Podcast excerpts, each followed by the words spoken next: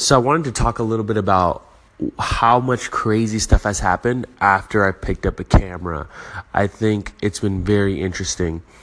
Um, I've never been wanting to get or have ever wanted to really get into like any type of professional videography, but it's becoming very interesting documenting a lot of things, whether if that's with friends and just positive movements or whether if that's, you know, meetings and things like that. And it's been very interesting to see what has been happening with the feedback that I've been getting from video content as opposed to pictures.